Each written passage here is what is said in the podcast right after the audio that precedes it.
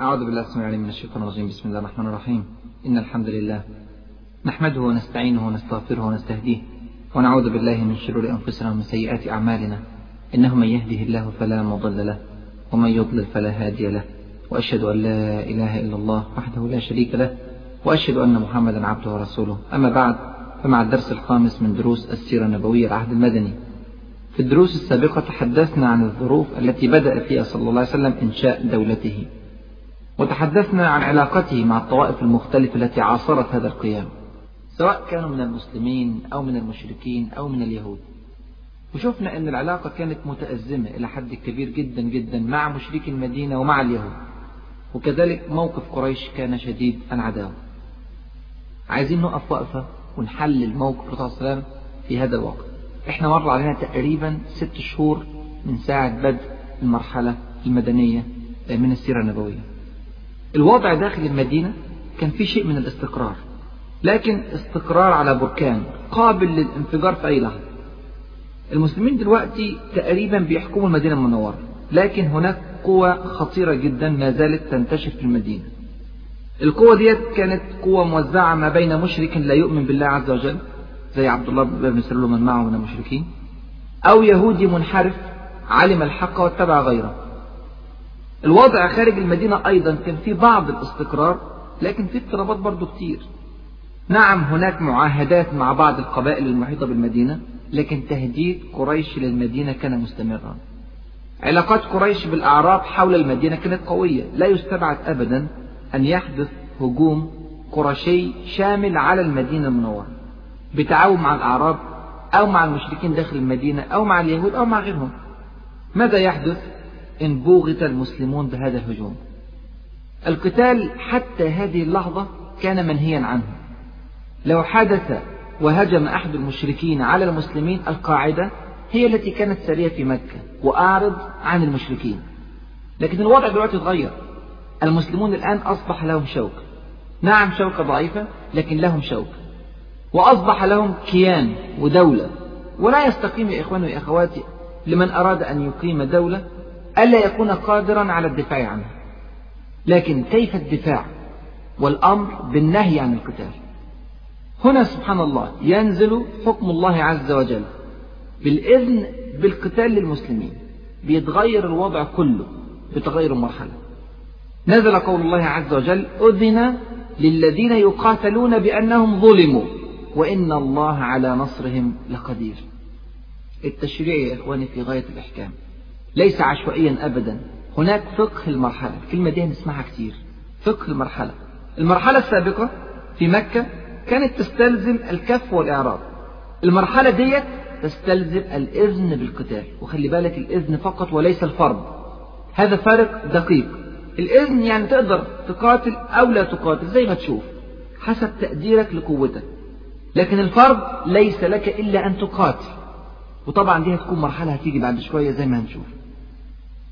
كمان بنلاحظ التدرج الجميل في التربية. لا يحمل الناس مرة واحدة على شيء يكرهونه. الناس بصفة عامة تكره القتال. ربنا سبحانه وتعالى يقول في الكتاب الكريم كتب عليكم القتال وهو كره لكم. عامة الناس تكره القتال. فكان في نوع من التدرج. الأول إعراض دلوقتي إذن بعد كده فرض بعد كده قتال عامة الناس الذين يصدون عن سبيل الله هذا الإذن بالقتال كان بداية تغير استراتيجي محوري هام في خط سير المدينة المنورة. الآن أذن للمسلمين أن يرفعوا عن أنفسهم بعض أو كل الظلم الذي وقع عليه. لو شافوا أن قدرتهم بتسمح بكده. طب هو مين اللي ظلم المسلمين؟ الذي أوقع عليهم الظلم في الأساس هم أهل مكة الكافرين. ما كانش الظلم بتاع أهل مكة يا إخواني وأخواتي ظلم واحد. لا كان ظلم متعدد مركب كتير. ظلم في الجسد بالتعذيب والحرق والإغراق والقتل أحيانا. ظلم في المال بمصادرته بدون وجه حق واغتصابه بالقوة. ظلم في الديار بالطرد منها وأخذها بل وبيعها وأكل ثمنها. ظلم في النفس والسمعة بالسب والقذف وتشويه السمعة.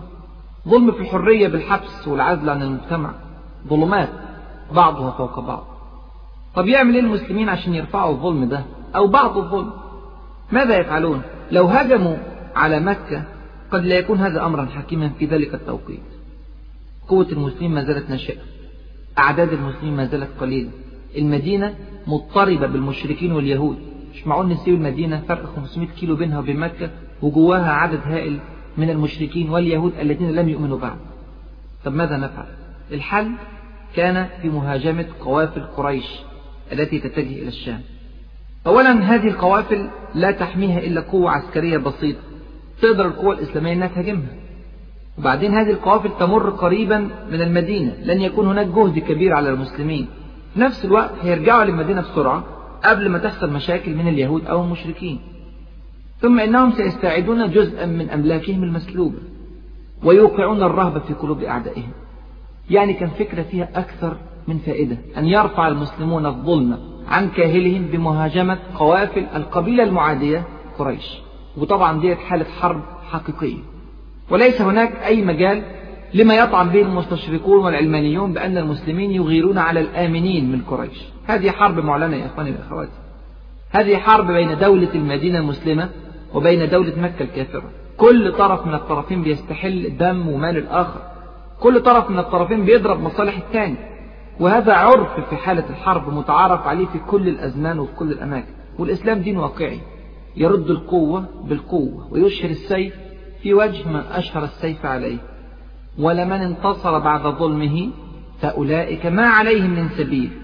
إنما السبيل على الذين يظلمون الناس ويبغون في الأرض بغير الحق. أولئك لهم عذاب أليم. يجي يلوم على المسلمين أنهم يهاجمون قافلة من قوافل قريش التي سلبت كل أموال المسلمين ولا يلوموا على من سلب أموال شعب بكامل. وده بيحصل كتير ونشوف في التاريخ. يزعلوا لو المسلمين قتلوا من قتلهم قبل ذلك وعذبهم وشردهم ولا يحزنون لمن أباد الشعوب بالبارود والنبال واليورانيوم والقنابل العنقودية وغير ذلك. موازين مختلفة ومكاييل متباينة لأنهم يحكمون بغير ما أنزل الله عز وجل. يبقى المسلمين خدوا قرار أن يهاجموا قوافل قريش المتجهة إلى الشام.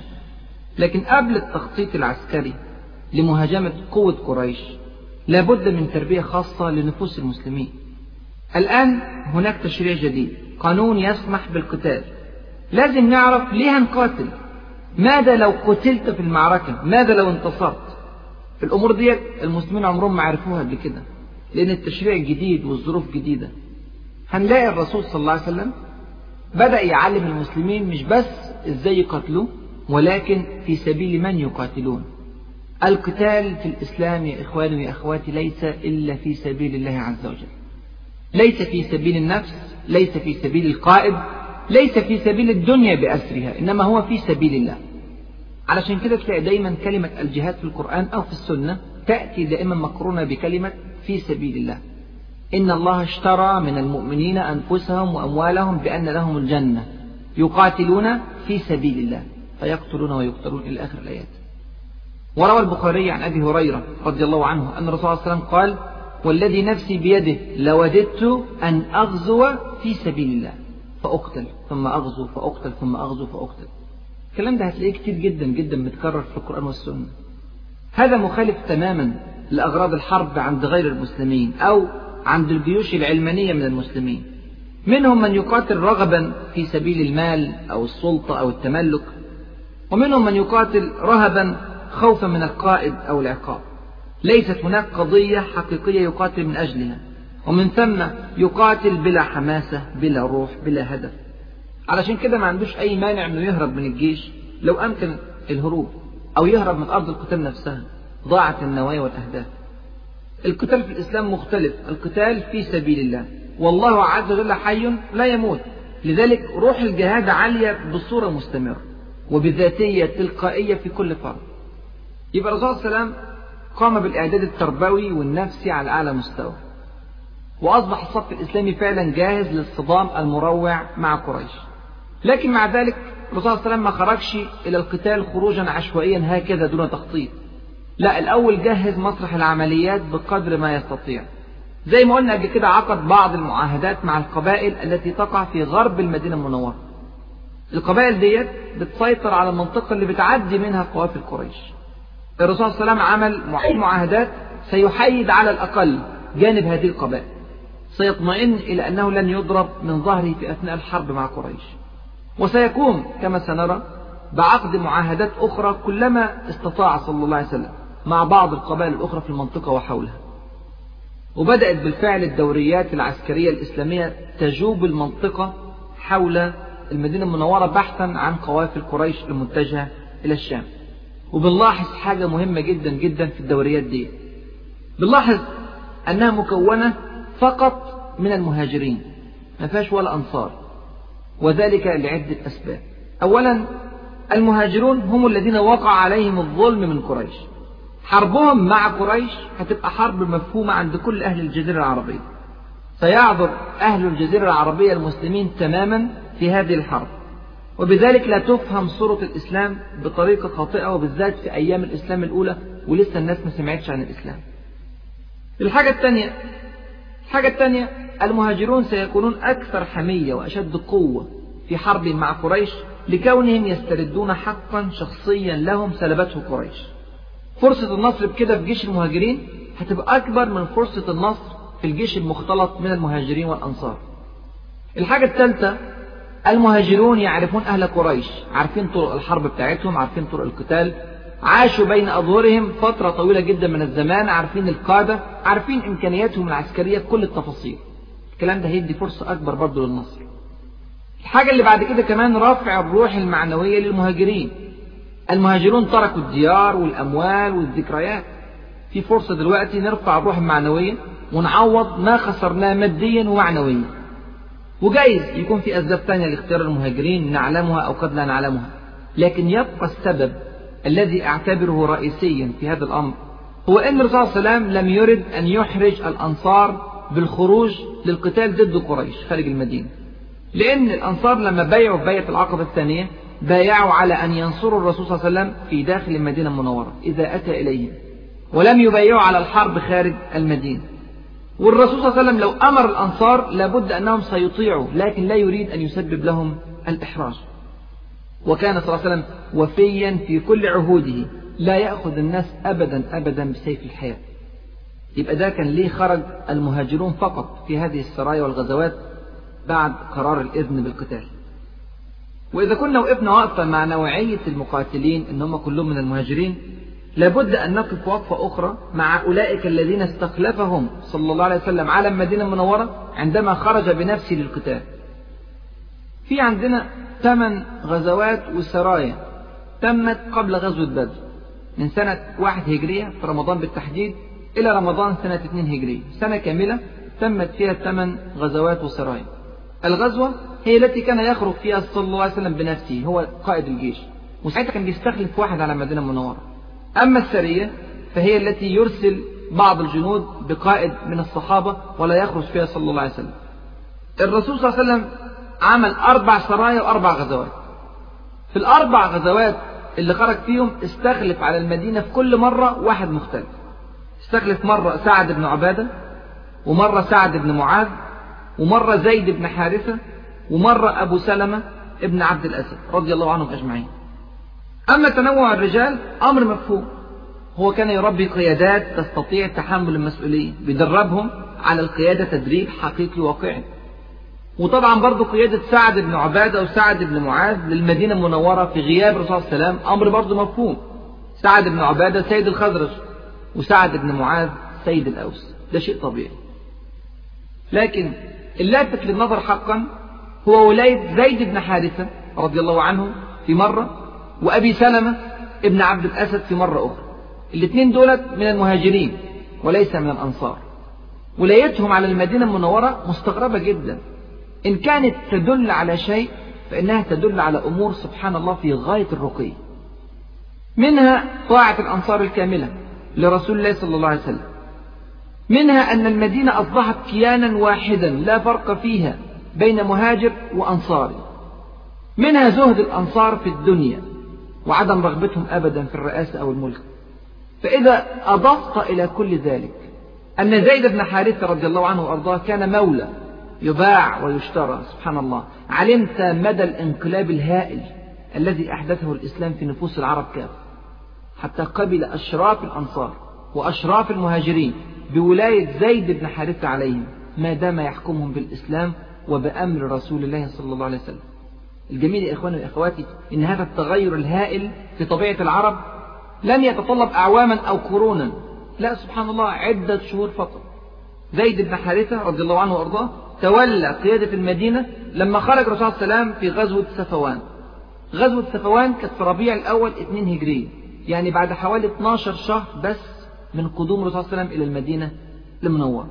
فشوف تربية الإسلام قد إيه جميلة. شوف التغير الهائل الذي يحدثه الإسلام في قلوب الناس. سبحان الله هذا لا يكون إلا لمنهج رب العالمين سبحانه وتعالى.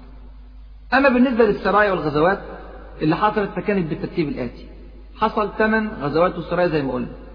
أول واحدة سرية سيف البحر. سيف البحر يعني ساحل البحر بكسر السين مش بفتحة. دي كانت في رمضان سنة واحد هجري السرية الثانية كانت سرية رابغ شوال واحد هجري خلي بالك رمضان واحد هجري شوال واحد هجري السرية ديت كانت بقيادة عبيدة ابن الحارث ابن المطلب رضي الله عنه. السرية الثالثة سرية الخرار. ذي القعدة يعني بعد شوال ذي القعدة مباشرة. ذي القعدة واحد هجري بقيادة سعد ابن أبي وقاص رضي الله عنه. بعد كده غزوة الأبواء. أو ودان لها اسمين. في صفر اتنين هجرية بقيادة الرسول صلى الله عليه وسلم. خلي بالك فوتنا ذي الحجة فوتنا محرم أشهر حرم ما كانش فيهم قتال. بعد كده غزوة بواط ربيع أول اتنين هجرية بقيادة الرسول صلى الله عليه وسلم. بعد كده غزوة سفوان. ربيع أول أيضا نفس الشهر اتنين هجرية بقيادة الرسول صلى الله عليه وسلم. يبقى كده ست سرايا وغزوات. السبعة غزوة درع عشيرة. في جمادة الأولى سنة اتنين هجرية بقيادة الرسول صلى الله عليه وسلم. التامنة سرية نخلة. رجب اتنين هجرية بقيادة عبد الله ابن جحش رضي الله عنه وأرضاه. بنظرة عامة كده على السرايا والغزوات ديت نجد أنه لم يحدث قتال تقريبا في المعارك السبعة الأولى. ومع ذلك لم تخلو هذه المعارك من فوائد كثيرة جدا فوائد جمة الحقيقة. أولا هذه المعارك كسرت الحاجز النفسي الكبير الذي كان عند المسلمين. طبعا المسلمين عندهم حاجز نفسي بقالهم 14 سنة بالتمام والكمال لا يقاتلون. المسلمون أمروا بعدم حمل السيف في وجه من يظلمهم طيلة هذه المدة. ترك الدفاع عن النفس كل هذه الفترة قد يورث ضعفا في النفس أو شعورا بقلة الحيلة قد يقود إلى ما يسمى بإلف الذل أو الهوان. جاءت هذه السرايا والغزوات البسيطة نسبيا كوسيلة متدرجة. للصعود بنفسيات الصحابة من حالة الاستكانة إلى حالة الاستنفار والنهوض من حالة الصبر على عدم الدفاع إلى حالة الصبر على تبعات الهجوم.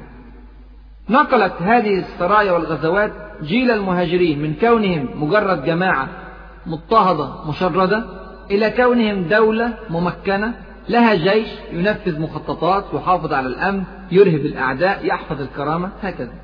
كانت فعلا نقلة نفسية في منتهى الروعة. يبقى دي أول حاجة مهمة جدا في هذه الغزوات كسرت الحاجز النفسي عند المسلمين. الحاجة الثانية هذه الغزوات والسرايا دربت الصحابة على فنون القتال. دربتهم على ركوب الخيل الحرب على الإبل المناورة الخطة التحرك الترقب. نعم هؤلاء فرسان والعرب بصفة عامة كانوا يركبون الخيل والإبل ويحاربون بالسيف والدرع. لكن مش ممكن طبعا نقدر ندخل حرب ضخمة بدون تدريب. وبالذات يا إخوان المسألة ليست مجرد مسابقة أو استعراض. لا هذه مسألة حياة أو موت مسألة بقاء أمة أو فناء أمة. الحاجة الثالثة هذه الدوريات العسكرية عرفت المسلمين الدروب والطرق حول المدينة المنورة. خلي بالك المهاجرون ليسوا من أهل المدينة المنورة ما يعرفوش الطرق والمسالك حول المدينة المنورة. الحاجة الرابعة هذه الدوريات أشعرت القبائل المحيطة بقوة المسلمين كشفت جرأة المسلمين في مواجهة قريش. وقريش طبعا زي ما أنتم عارفين أكبر القبائل العربية وأقواها. لا شك أن هذه الدوريات أدخلت الرهبة في قلوب هذه القبائل وبالذات الأعراب وعملوا للمسلمين ألف حساب.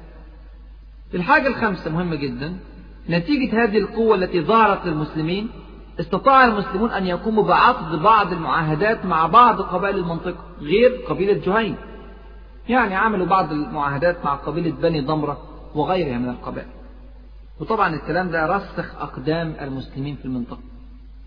الحاجة السادسة والأخيرة بقى في هذا التحليل ومهمة جدا جدا إن هذه الدوريات العسكرية أرسلت رسالة واضحة جدا جدا إلى قريش. هذا إعلان رسمي للحرب من قبل الدولة الإسلامية. طبعا قريش قبل كده أعلنت الحرب من زمان لكن ده أول إعلان رسمي من الدولة الإسلامية بإعلان الحرب على قريش. العلاقة لن تستمر بين المسلمين وقريش كما كانت من قبل. لن تستمر كعلاقة ظالم بمظلوم أو كعلاقة مستبد بمقهور لا. ستصبح من الآن علاقة دولة بدولة أخرى تكافئها وتناظرها. ومن المؤكد أن هذا سيؤثر سلبا على نفسية أهل مكة. شايفين قوة المسلمين تتنامى الأعداد بتتزايد جرأة المسلمين تصل إلى حد مهاجمة قريش لا مجرد الدفاع عن النفس هذه الفائدة يا إخواني كانت من أعظم فوائد هذه الدوريات الإسلامية مع أنها في الآخر زي ما قلنا ما كانش في قتال يذكر. إذا كان هذا التحليل ينطبق على السبع معارك الأولى فالمعركة الأخيرة اللي هي كانت سرية نخلة تحتاج إلى وقفة خاصة. هذه السرية خرجت من المدينة المنورة في شهر رجب سنة 2 هجرية لاعتراض قافلة لقريش. القافلة ديت بتمر بمنطقة اسمها نخلة. نخلة تقع بين مكة والطائف. كان في مشكلتين كبار جدا جدا متعلقين بأمر هذه السرية. المشكلة الأولى في المكان والمشكلة الثانية في الزمان. أما مشكلة المكان فهي أن منطقة نخلة هذه تقع على بعد حوالي 480 كيلو متر من المدينة المنورة. تخيل مسافة طويلة جدا. وبالذات أن السرية اللي طالعة 12 مقاتل فقط. أمرها خطير جدا جدا. وبرضه خلي بالك أن نخلة قريبة جدا من مكة. لو علم المشركون بأمر هذه السرية فإن قتال هذه السرية سيكون أمرا ميسورا جدا على جيش مكة. عشان كده كان في خوف أن المسلمين يترددوا في أمر الخروج في هذه السرية. فالرسول صلى الله عليه وسلم اختار طريقة فريدة جدا لإخراج هذه السرية. لم يكرر هذا الأمر مع سرايا أخرى. الطريقة ديت أنه كتب تكليف هذه السرية في كتاب مغلق مقفول. وأعطاه لقائد السرية عبد الله بن جحش رضي الله عنه. وأمره أن يسير بهذا الكتاب المغلق مدة يومين. بعد اليومين دولت يفتح الكتاب ويقراه فلما فتح عبد الله بن جحش الكتاب وجد فيه. إذا نظرت في كتابي هذا تمضي حتى تنزل نخلة بين مكة والطائف. فترصد وخلي بالك من الكلمات في منتهى الدقة فترصد بها عير قريش وتعلم لنا من أخبارهم. الكلام ده في منتهى الدقة وهنعرف بعد شوية تفصيل هذه الكلمات إيه. وبعد هذا الأمر أمره صلى الله عليه وسلم أن لا يكره من معه على الخروج إلى هناك. يعني كل واحد يخرج بإرادته كاملة. هنا قام عبد الله بن جحش رضي الله عنه وقال لأصحابه من أحب الشهادة فلينهض ومن كره الموت فليرجع وأما أنا فناهض. فنهضوا جميعا معه واتجهوا إلى منطقة نخل. اللي خلى الرسول صلى الله عليه وسلم يعمل هذا الأمر في هذا التوجيه الفريد لهذه السرية صعوبة المسألة وبعد المسافة. لو أنه أمر الصحابة أمرا مباشرا في المدينة بالخروج إلى هذه المسافة البعيدة قد يتردد البعض في التكليف. لكن لو أتاهم التكليف بعدما بالفعل قطعوا مسيرة يومين يعني حوالي تقريبا خمس الطريق هيكونوا على الاستجابة أقدر إن شاء الله. ومع ذلك لم يرد صلى الله عليه وسلم أن يفرض عليهم هذا الأمر الشاق فرضا. لكن ترك لهم حرية الاختيار. وهو عارف درجة إيمانهم وواثق ثقة كاملة في أن كلهم أو معظمهم هيكمل المهمة ويوصل لحد نخل وده اللي حصل بالفعل. دي كانت مشكلة المكان. مشكلة الزمان كانت أصعب. هذا الخروج يا إخواني كان في شهر رجب ورجب زي ما أنتم عارفين من الأشهر الحرم. والعرب بكاملهم سواء كانوا من المسلمين أو كانوا من الكافرين يحرمون القتال في الأشهر الحرم. طبعا كثير من الفقهاء بعد ذلك يقولوا أن هذا الحكم نسخ. لكن في ذلك الوقت هذا الحكم لم يكن منسوخا. القتال في الشهر الحرام حرام على المسلمين وعلى الكافرين. والرسول صلى الله عليه وسلم لو نراجع الكلمات بتاعته نلاقيه لم يأمر الصحابة بالقتال لا تصريحا ولا تلميحا. قال لهم إيه؟ فترصد بها عير قريش وتعلم لنا من أخبارهم فقط. طيب الصحابة وصلوا بالفعل إلى منطقة نخلة ووجدوا بالفعل القافلة التي ذكرها صلى الله عليه وسلم لكنهم وصلوا في آخر ليلة من الشهر الحرام رجب. القافلة متجهة إلى مكة. بعد ليلة واحدة هتبقى داخل مكة. لو تركوا القافلة حتى تنتهي ليالي شهر رجب اللي هي القتال فيها حرام ستدخل القافلة حرم مكة. اللي هو أصلا برضه القتال فيه حرام وستفلت القافلة. القافلة ديت كانت فرصة كبيرة جدا للمسلمين. أولا هتكون أول ضربة لقريش لأن زي ما قلنا قبل كده كل الغزوات والسرايا لم تسفر حقيقة عن أي غنائم أو انتصارات. ثانيا هذه الضربة في عمق الجزيرة العربية بعيد جدا جدا عن عقر دار المسلمين وقريبا جدا من عقر دار الكافرين. تحمل جرأة لا تخفى على أحد. من المؤكد أن هيكون لها أثر سلبي ضخم جدا على المشركين. الحاجة الثالثة الحراسة اللي مع القافلة ضعيفة قليلة. ليست إلا أربعة رجال فقط. المسلمين كانوا عشرة. خلي بالك المسلمين كانوا طالعين 12 لكن اثنين منهم سعد بن أبي وقاص وعتبة بن غزوان رضي الله عنهم وأرضاهم ضل لهم بعير قبل ما يوصلوا نخلة مباشرة فذهبوا للبحث عن البعير فوجد الصحابة العشرة القافلة تمر. فالمسلمين دلوقتي عشرة والقافلة فيها أربعة. فرصة القتال ممكنة. الحاجة الأخيرة المسلمون في هذه السرية من المهاجرين أوذوا إيذاء مباشرا من قريش. قائد هذه السرية عبد الله بن جحش أبو سفيان بن حرب كان استولى على الدار بتاعته وباعها وأكل ثمنها. فيشعروا من داخلهم بأذى شديد مسهم شخصيا من جراء قريش. فقدامهم فرصة أموالهم بتعدي قدامهم. الحاجات دي كلها كانت في ذهن المسلمين رضي الله عنهم. لكن في نفس الوقت هذه آخر ليلة في الشهر الحرام رجب القتال فيه ممنوع. أيسير الصحابة على القوانين التي انتهكت مئات وآلاف المرات من عدوهم ويضيعوا فرصة السيطرة على القافلة؟ أم يلتزموا بالقانون ولا يقتربوا من القافلة؟ أيرفع الصحابة الظلم الذي وقع عليهم منذ السنين وقد جاءت فرصة قد لا تتكرر بسهولة؟ أم يتركون هذه الفرصة الثمينة؟ أيراعي المسلمون الآن الشهر الحرام؟ ولا يعتدون على قريش وقد سلبت أموالهم وهتكت أعراضهم وسالت دماؤهم في مكة البلد الحرام وفي الأشهر الحرام قبل ذلك على يد نفس القرشيين أصحاب القافلة. هل يفعلون ذلك؟ أم ينتقمون لأنفسهم بعد أن جاءت إليهم الفرصة؟ الحقيقة كانت أسئلة محيرة جدا في أذهان الصحابة. جلسوا سويا يتشاورون وبعد الشورى أخذوا القرار. القرار كان برفع الظلم. الذي وقع عليهم القرار الهجوم على القافلة في الليلة الأخيرة من شهر رجب وبالفعل قامت الفرقة الإسلامية بالهجوم على القافلة. وقتل في هذا الهجوم أحد المشركين كان اسمه عمرو بن الحضرمي وأسر اثنان من المشركين عثمان ابن عبد الله ابن المغيرة والحكم ابن كيسان. وفر الرابع كان اسمه نوفل ابن عبد الله بن المغيرة. وغنم المسلمون القافلة بكاملها. قافلة ضخمة يا إخواني غنم المسلمون القافلة بكاملها وعادوا إلى المدينة بالأسيرين وبالقافلة وقد حققوا انتصارا لم يحققوه قبل ذلك. دولت أول أسيرين في الإسلام وده أول قتيل في الإسلام وديت أول غنايم في الإسلام. كان يوما فاصلا في تاريخ الجزيرة العربية. قامت الدنيا بعد هذا الحدث ولم تقعد. تباينت آراء الناس تماما في هذا الحدث. قريش على كفرهم وعلى ظلمهم وعلى تكبرهم وعلى إجرامهم قبل ذلك في حق المسلمين لبسوا لباس الشرف والدين والأخلاق وقالوا إن المسلمين انتهكوا الحرمات. خالفوا الأعراف تعدوا على القوانين. سبحان الله من الذي يتكلم؟ قريش. قريش تتحدث عن الحرمات والأعراف والقوانين. ألم تكن مكة بلدا حراما حرم فيه قتل الحيوان؟ وقطع النبات فضلا عن إيذاء الإنسان؟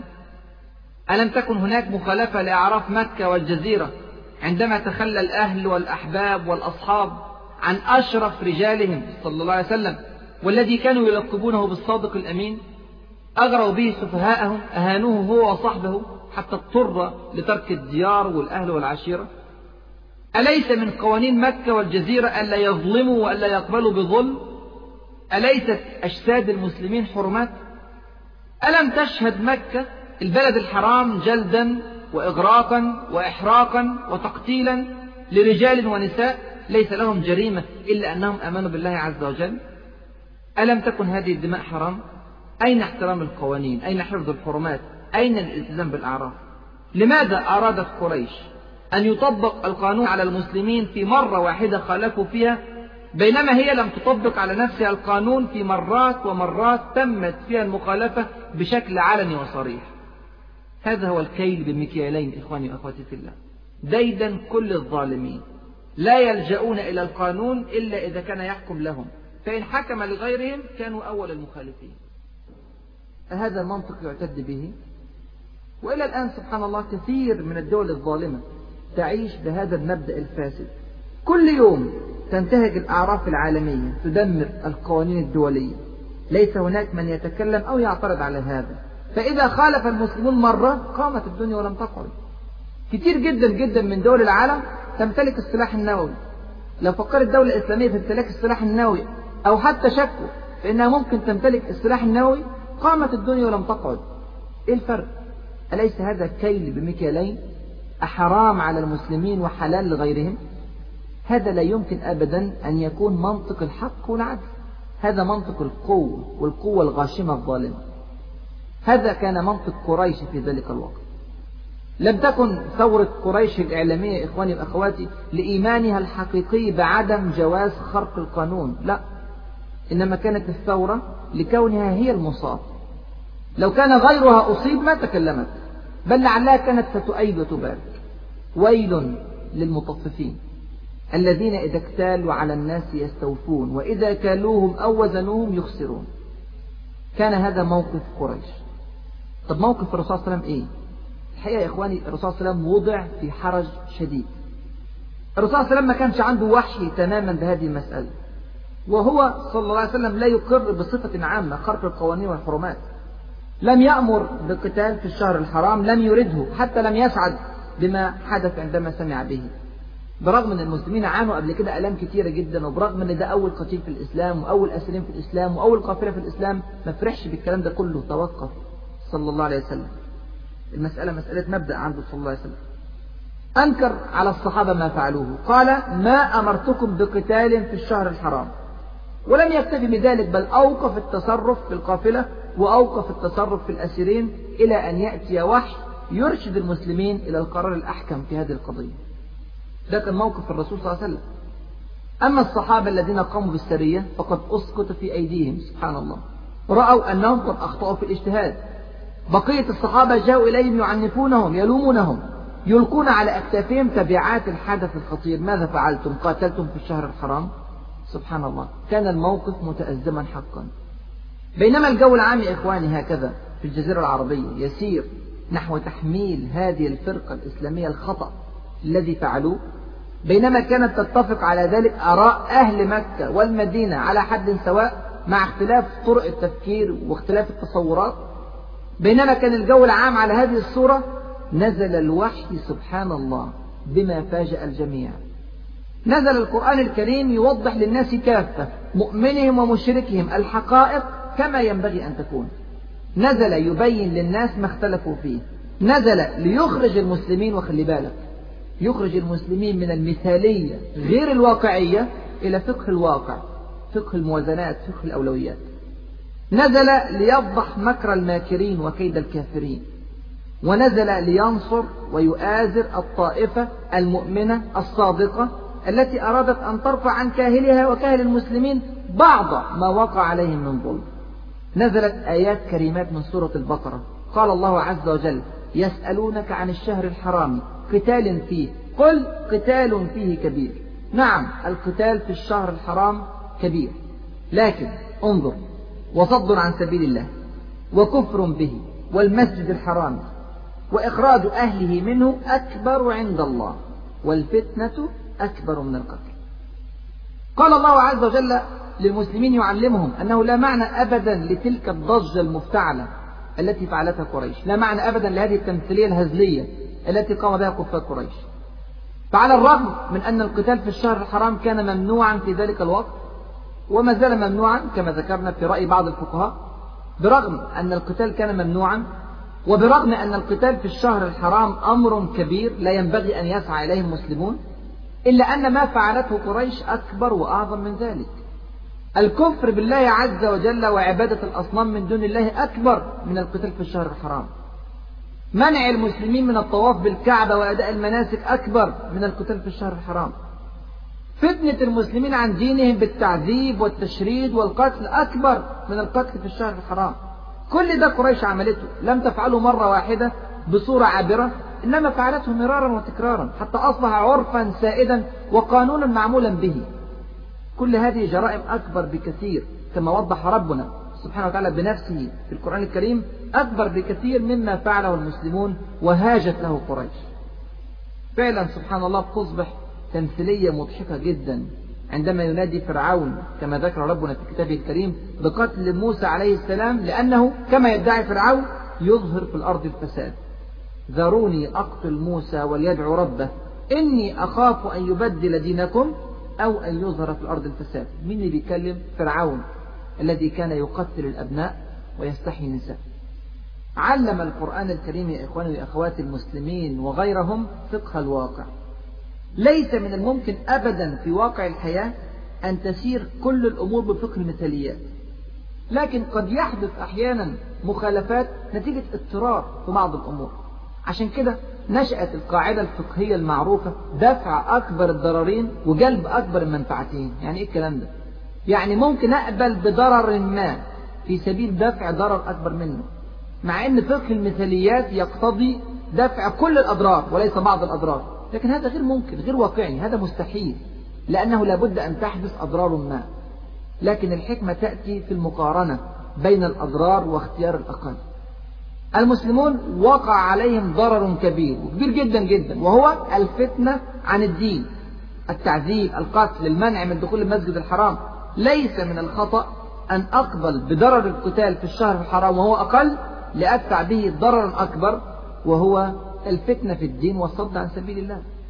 ومع ذلك المسلمون لم يحرصوا على الإتيان بالضرر الأصغر هذا بالعكس. كانوا يتمنون أن لو كان القتال في شعبان وليس في رجب وقعدوا يتشاوروا في هذا الأمر وكان الموضوع شاغل فكرهم فعلا. لكن القافلة كانت ستفلت وسيستمر ضرر قريش الأكبر تجاه المسلمين واحتمال ما تجيش فرصة ثانية زي كده. لذلك فإن الله عز وجل سبحان الله من رحمته بالمسلمين الذين خاضوا هذه السرية. لم يكتفي فقط برفع الإثم عنهم ولكن أعطاهم ثواب المجاهدين في سبيل الله. أنزل الله عز وجل قوله سبحانه وتعالى والذين آمنوا وهاجروا وجاهدوا في سبيل الله. كل هذا تعليق على سرية نخلة. والذين آمنوا وهاجروا وجاهدوا في سبيل الله أولئك يرجون رحمة الله. والله غفور رحيم. غفر لهم ما تم لهم من قتال في الشهر الحرام. سبحان الله.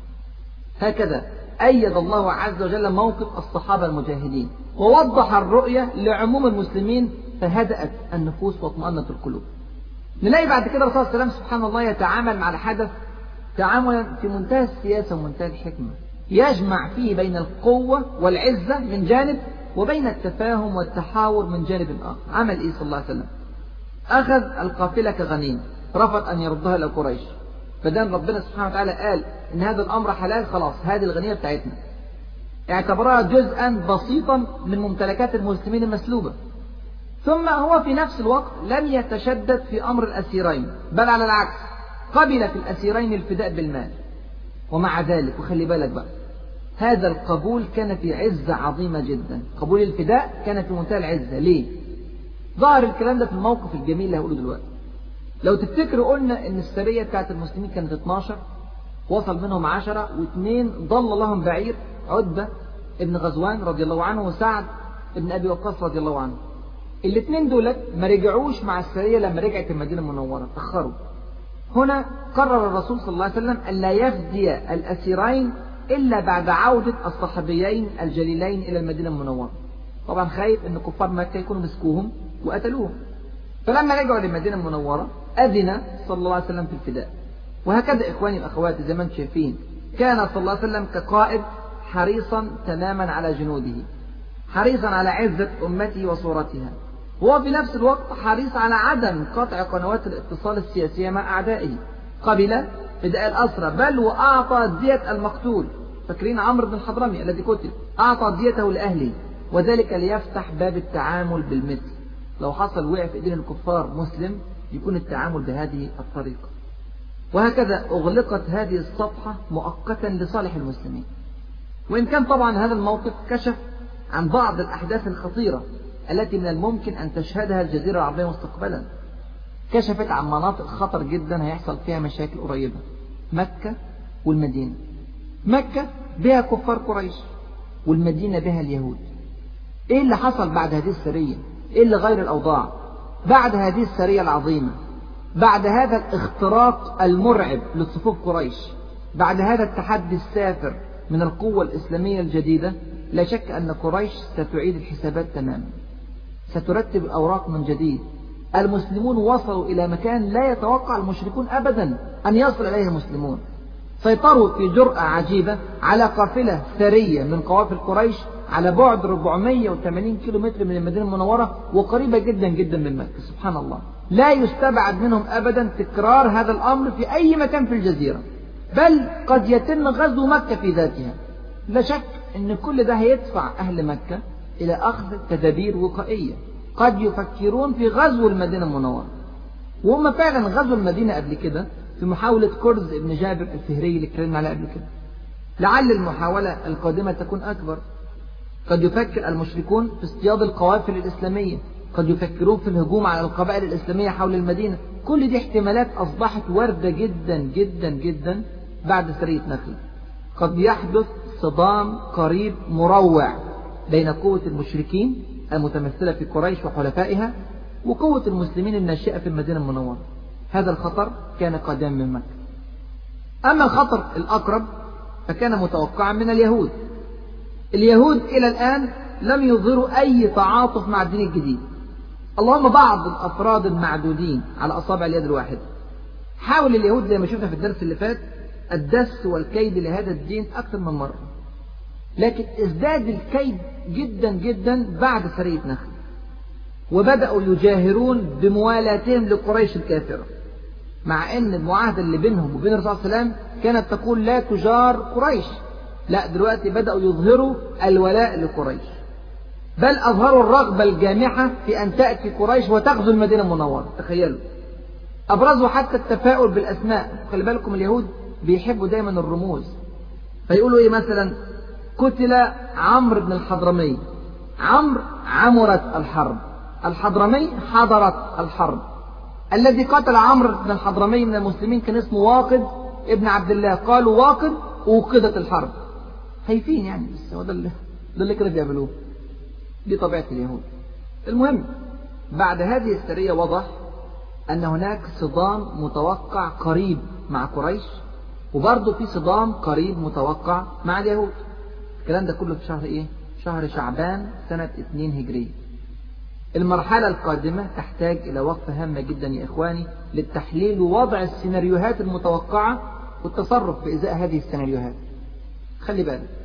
إلى هذه اللحظة كان القتال مأذونا به وليس مفروضا على المسلمين.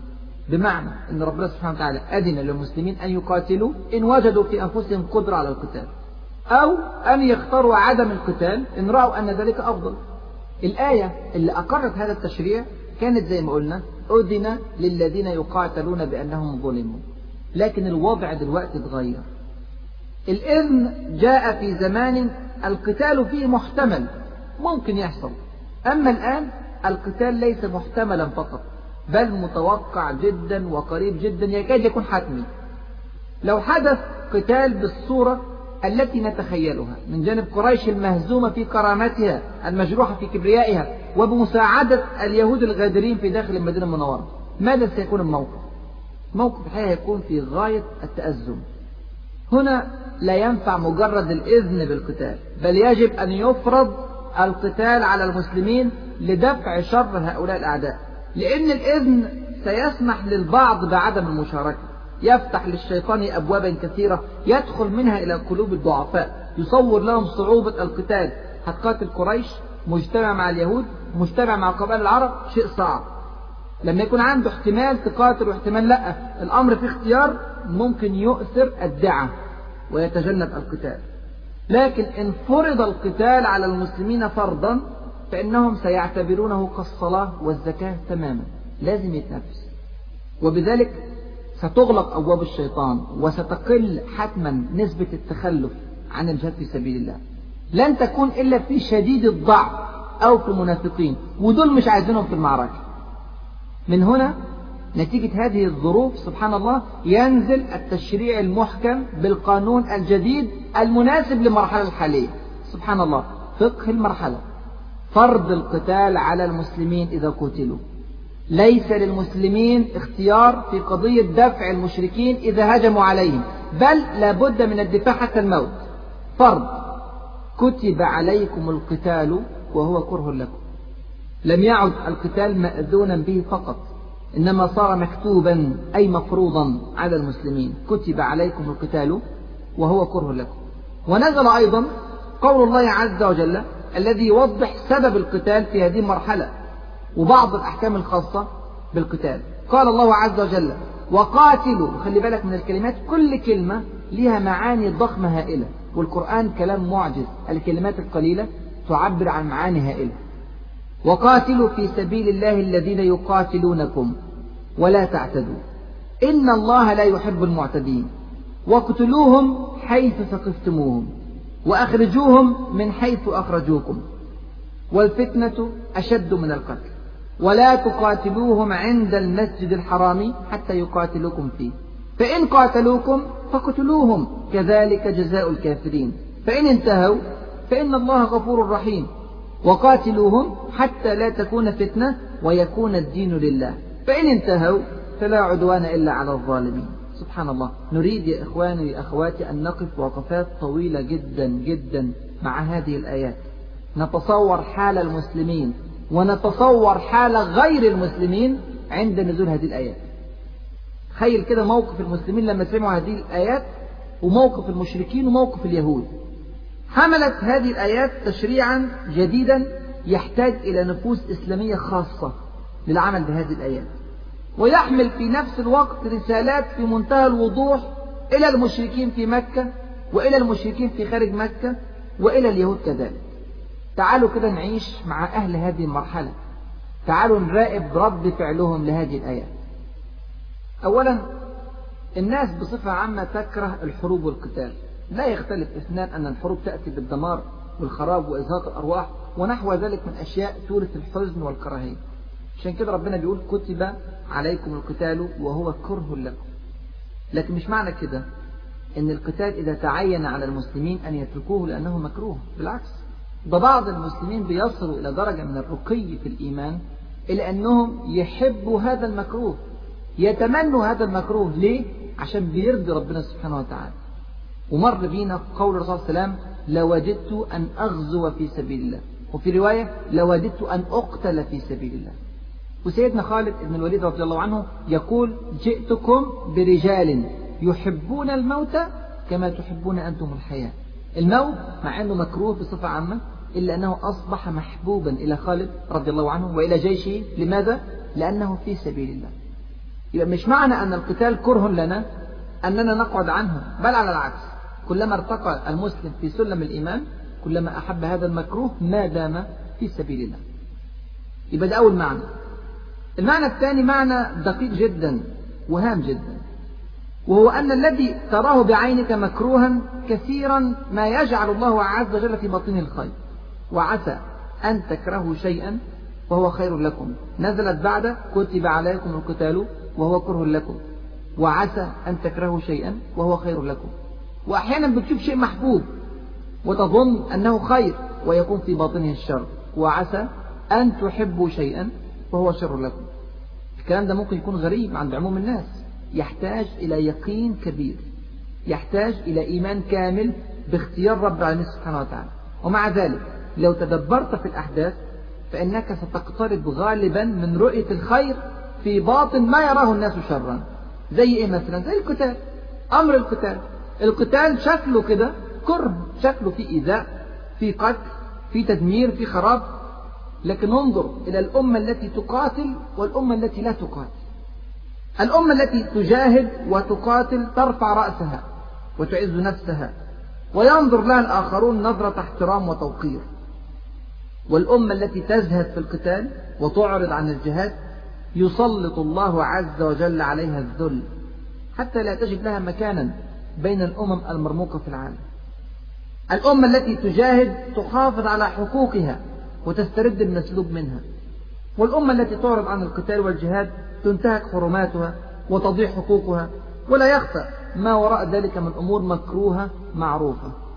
يبقى تدبروا الأمر يا إخواني وأخواتي القتال وإن كان في ظاهره كره إلا إن في باطنه عزة كبيرة للأمة المسلمة. ما دام في سبيل الله. النقطة الثالثة اللي نعلق عليها بالنسبة لآيات القتال هذه. عموم المؤمنين قبلوا الأمر دون جدال.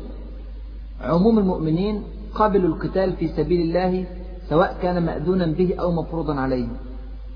لكن سبحان الله في طائفة من المؤمنين عندما نزل هذا الفرض للقتال رأت الكره ولم ترى الخير في باطنه وأتاها التكليف في لحظة من لحظات ضعف الإيمان.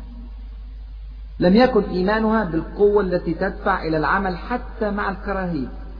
هذه الطائفة ليست منافقة إخواني وأخواتي. هذه طائفة مؤمنة. لكن فترة ضعف فترة فتور. إيه اللي حصل؟ انطلق هؤلاء إلى رسول الله صلى الله عليه وسلم وقالوا له لو تأذن لنا في تأجيل القتال؟ سبحان الله. تأجيل القتال ليه؟ بصراحة كده خايفين. خايفين خايفين من المشركين خايفين من اليهود خايفين من اتحاد هذه القوة على المسلمين والمسلمون قلة. طبعا إحنا بنسمع الكلام ده وبنستغرب إزاي الكلام ده بيحصل في الصحابة وهم خير الناس وأفضل القرون. لكن الحمد لله يا إخوان والله الحمد لله أن هذا حدث في العهد النبوي لنعرف كيف يتم التعامل مع مثل هذه المواقف. ما هي وسائل علاج حالات الضعف الإيماني التي تطرأ على نفس المؤمنين أحيانا؟ دولت من المؤمنين ليسوا من المنافقين. الغريب جدا أن هذه الطائفة التي ترددت في أمر القتال لخوفها عندما فرض عليها القتال كانت هي نفس الطائفة التي كانت تطلب القتال في وقت منعه في أيام مكة. سبحان الله. القتال في مكة كان ممنوع لأن قوة المسلمين لم تكن تسمح لهم بذلك. وفصلنا في هذا الأمر في دروس العهد المكي. في تلك الفترة فترة مكة هذه الطائفة كانت تريد الإسراع برفع الظلم عن الكاهل ولو بالقتال الصعب. يعني ما كانتش جبانة لكنها كانت تعاني من قلة الصبر. والمرحلة كانت تتطلب صبرا من نوع خاص اللي هو الصبر على عدم القتال. أما المرحلة الجديدة تحتاج إلى صبر من نوع ثاني خالص وهو الصبر على القتال. سبحان الله. ومن جديد وهم يعانون من عدم الصبر. عدم الصبر في مرحلة مكة على عدم القتال وعدم الصبر في مرحلة المدينة على القتال. أعود وأكرر يا إخواني وأخواتي هذه طائفة لم تكن منافقة أبدا إنما كانت مؤمنة. لكن كل الناس يعتريه أحيانا بعض الضعف وبعض القصور في فترة من فترات الحياة أو ظرف من ظروف الحياة. وليس هناك خطر أن يكون هناك بعض المسلمين على هذه الصورة. ما دمنا نقر لهم بالإيمان. لكن الخطر الحقيقي أن تكون الطائفة ديت هي الطائفة الأعم والأشمل في الأمة الإسلامية. أو أننا نفشل في علاج هذه الطائفة. هو ده اللي إحنا مش عايزين نقع فيه. في هذه الطائفة نزل قول الله عز وجل ألم تر إلى الذين قيل لهم كفوا أيديكم وأقيموا الصلاة وآتوا الزكاة. فترة مكة. فلما كتب عليهم القتال دي بقى فترة المدينة. فلما كتب عليهم القتال إذا فريق منهم يخشون الناس كخشية الله أو أشد خشية. وقالوا ربنا لما كتبت علينا القتال لولا أخرتنا إلى أجل قريب؟ سبحان الله. هذه الخشية التي تسللت إلى قلوبهم ليست لضعف يقينهم في أن الله عز وجل قادر على نصرتهم لكن لأن الدنيا تسللت إلى قلوبهم ومن ثم حرصوا على الحفاظ عليها خافوا من فقدان هذه الدنيا. في هذه اللحظة من لحظات ضعف الإيمان وغياب الرؤية الصحيحة نسوا أنهم لن يؤخروا أبدا عن لحظة موتهم سواء قاتلوا أو لم يقاتلوا. نسوا أن نعيم الآخرة لا يقارن أبدا أبدا بنعيم الدنيا القليل. ومن ثم لا يجوز أبدا للمؤمن الفاهم الواعي أن يضحي بالآخرة في سبيل تحصيل الدنيا ولو حاز الدنيا بكاملها. عشان كده نيجي بقى نشوف العلاج الرباني. يركز جدا على المعنى ده. معنى إن الموت محدد في ميعاد لن يقدم ولن يؤخر. معنى إن الدنيا ما تسويش وإن الآخرة هي كل شيء. قال الله عز وجل تعقيبا على هذه الآيات. قل متاع الدنيا قليل. بيعلم الرسول صلى الله عليه وسلم إزاي يعالج هؤلاء وبيعلمنا. قل متاع الدنيا قليل. والآخرة خير لمن اتقى. ولا تظلمون فتيلا. أينما تكونوا يدرككم الموت. ولو كنتم في بروج مشيدة. في داخل المدينة في خارج المدينة في قتال في غير قتال سيأتي الموت في اللحظة المحددة. لما ذكرت هذه الطائفة يا إخواني بالله عادت إلى الله عز وجل ما تخلف منها واحد. يبقى الطائفة كانت مؤمنة لكن حصل الأمر ده عشان نعرف علاجه شكله إيه. دي كانت النقطة الثالثة. النقطة الرابعة قال الله عز وجل في هذه الآيات وقاتلوا في سبيل الله الذين يقاتلونكم. هنا يحدد ربنا سبحانه وتعالى الطائفة التي يجب أن نقاتلها. هي الطائفة التي تبدأ المسلمين بقتال. في هذه المرحلة لم يكن هناك ما هو معروف في الإسلام بجهاد الطلب والجهاد لنشر كلمة رب العالمين في الأرض اللي هي مرحلة الفتوح التي تأتي بعد ذلك. إنما مرحلة مرحلة دفاع عن النفس وعن الإسلام. ولا بد يا إخواني وأخواتي أن يدرك المؤمنون مدى قوتهم فلا يطمعون فيما هو أكبر من حجمهم الحقيقي وده اللي بنسميه فقه الواقع. النقطة الخامسة برضو مهمة جدا. شهوة الانتقام عند المظلوم قد تتفاقم تخرج عن الإطار المسموح فيه في الشرع نحن لا يجب أبدا أن نرفع ظلما وقع علينا بإيقاع ظلم على آخرين. لذلك يأتي الضابط الهام جدا للقتال في الإسلام وهو ضابط ثابت مستمر غير منسوخ معمول به في كل حروب المسلمين وإلى زماننا وإلى يوم القيامة. ولا تعتدوا. إن الله لا يحب المعتدين. الله عز وجل لا يحب المعتدين حتى لو كانوا من المسلمين. العدل قانون لا ينصلح حال الأرض إلا به. والعدل مع الجميع يا إخواني مع الجميع حتى مع الأعداء المكروهين إلى النفس يقول تعالى ولا يجرمنكم شنآن قوم أن صدوكم عن المسجد الحرام أن تعتدوا. حتى مع الصد عن المسجد الحرام لا تعتدوا. صور الاعتداء ممكن تبقى كثيرة جدا منها الغدر منها الخيانة منها تعذيب الأسرى منها التمثيل بالجثث منها القتال لحظ النفس وليس لله عز وجل منها قتال من لا يجب أن يقاتل منها التجاوز في التدمير والتخريب منها إيقاع الظلم بأي إنسان أيا كان بل إن منها إيقاع الظلم بالحيوان أو بالنبات. انظروا إلى التعاليم النبوية التي تضع ضوابط القتال في الإسلام عشان نعرف قبل ما نشيل السيف ونحارب أعدائنا إزاي ممكن نحارب بأخلاق الإسلام. انطلقوا باسم الله وبالله وعلى ملة رسول الله. ولا تقتلوا شيخا فانيا ولا طفلا صغيرا ولا امرأة ولا تغلوا. وضموا غنائمكم وأصلحوا وأحسنوا. إن الله يحب المحسنين. تخيل ديت نصايح بتتقال لجيش طالع يحارب. ويقول فيما رواه مسلم عن بريدة رضي الله عنه أغزوا في سبيل الله قاتلوا من كفر بالله أغزوا ولا تغلوا لا تغلوا من الغنيمة ولا تغدروا ولا تمثلوا أي لا تمثلوا بجثة قتيل من الأعداء ولا تقتلوا الوليد ولا أصحاب الصوامع. أصحاب الصوامع هم المعتكفون للعبادة. هذه إخواني هي أخلاق الحروب في الإسلام. ليس فيها قتل لمدنيين أو غير محاربين ليس فيها إبادة جماعية ليس فيها تدمير عشوائي ليس في تاريخنا ما يشبه ما حدث في هيروشيما أو ناجازاكي أو فيتنام أو كوريا أو دوسلدورف في ألمانيا أو غيره أو غيره. ليس في تاريخنا ما يشبه ذلك من قريب أو من بعيد. الجميل جدا جدا والرائع جدا جدا في قصة القتال في الإسلام إن الضوابط ديت كلها والتشريعات الأخلاقية العظيمة ديت لم تأتي نتيجة تطور معين في الحضارة الإسلامية على مدار السنين والقرون. إنما نزلت في أول تشريع للقتال سبحان الله.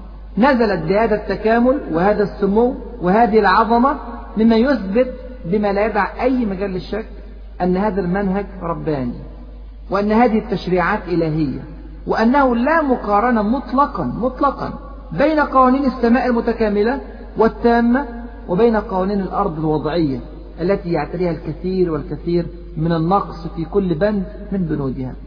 أفحكم الجاهلية يبغون؟ ومن أحسن من الله حكما لقوم يوقنون. في تشريعات تانية كتير جدا كانت هذه الآيات الحلوة لا يتسع لكن اللي عايز أقوله وأختم به إن هذه الآيات لما نزلت كان وضعها شديدا جدا جدا على قريش وعلى اليهود وعلى كل الجزيرة العربية وترقب الجميع أن تدور حرب هائلة بين المسلمين وبين الكافرين. ترى ما هي مقدمات هذه الحرب؟